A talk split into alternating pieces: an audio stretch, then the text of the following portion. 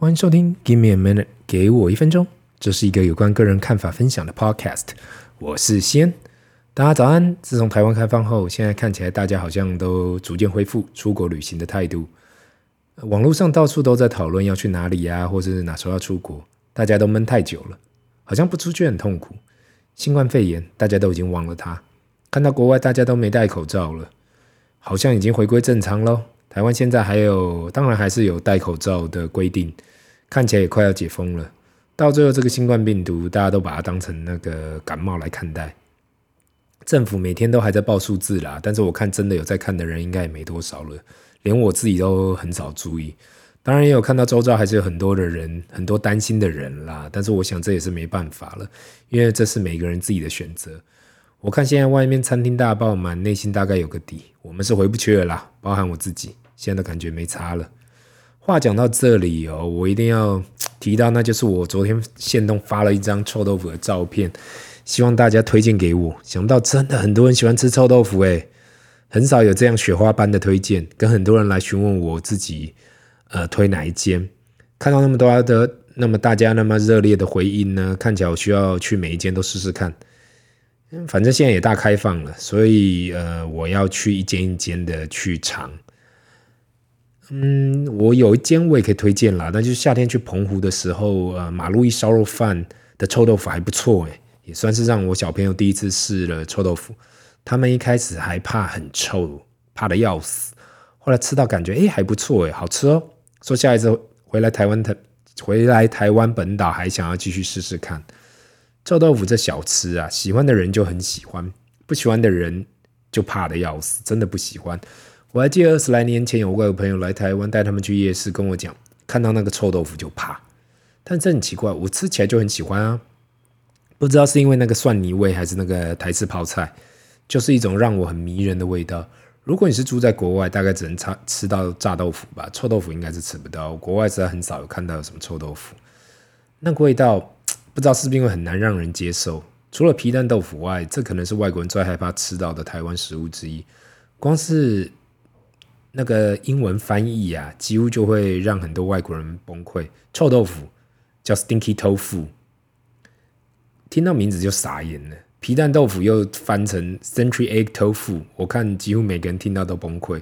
如果你知道什么其他台湾小吃外国人很害怕的，麻烦也留言让我知道，大家分享一下。这礼拜西恩就是谈时事正式改版，改成那个周末来哈拉。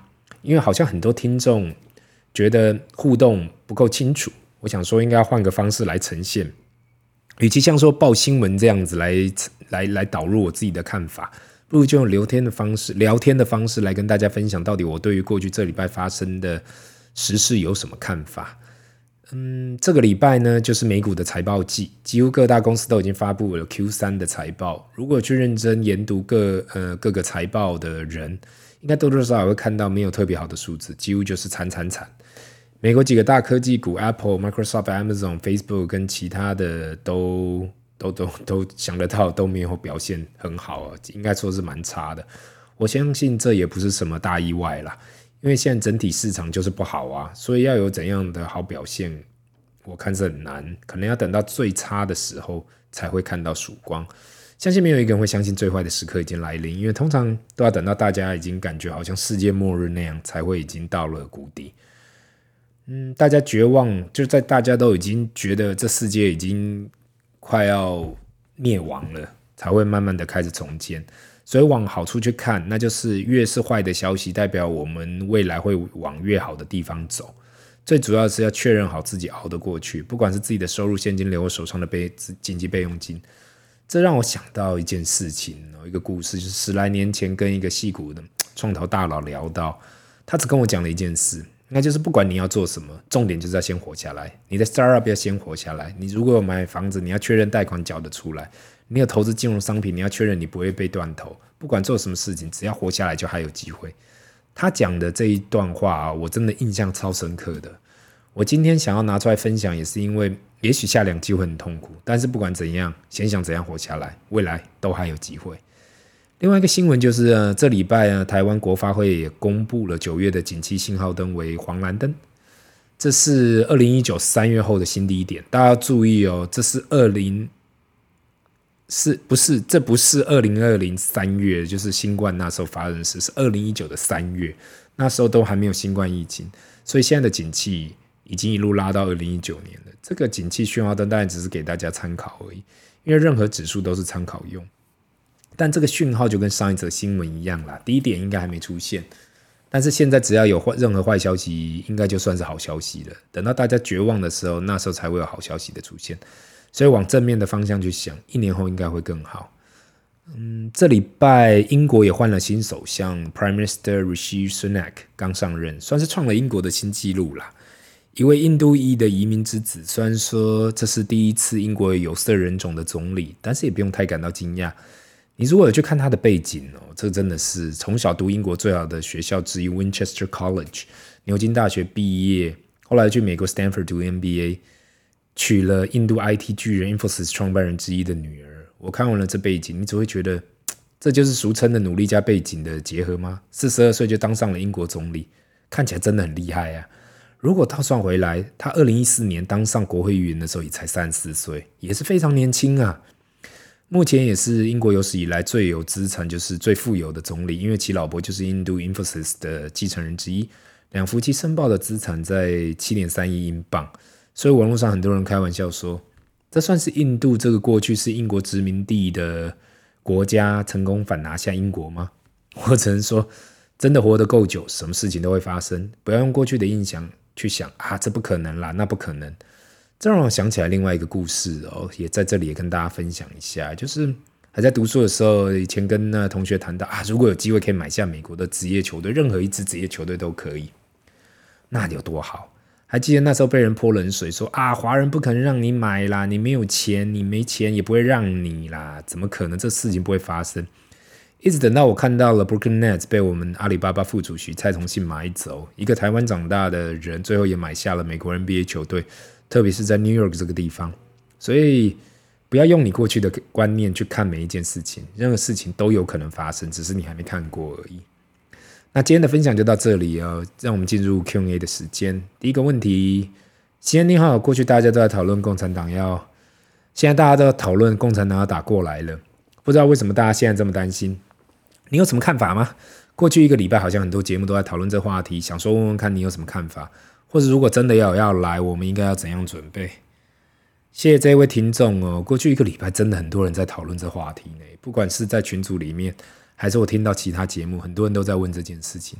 其实最主要，大家会开始担心，就是上个周末中国共产党的二十大刚结束，我们的习主席成功连任第三届，等于打破过去的两届的限制，另外也把所有的核心常委换成他自己的人马，等于过去共同治理。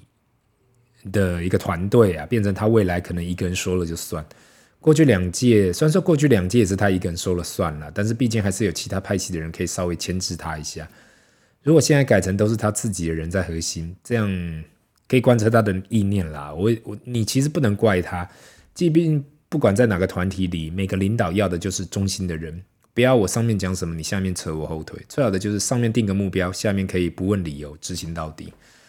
如果习主席想要追求的就是他的中国梦，想要中国变成世界强权，台湾应该不是他的终点了，而是往那个终极目标上的一块石头。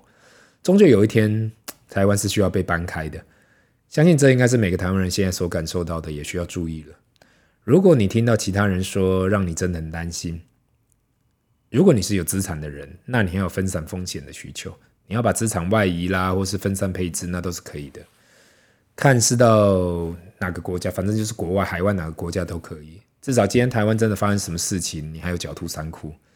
钱现在都是虚拟的啦，不用像过去战乱时期，你还要带着黄金跟配配饰啊那种珠宝到处跑。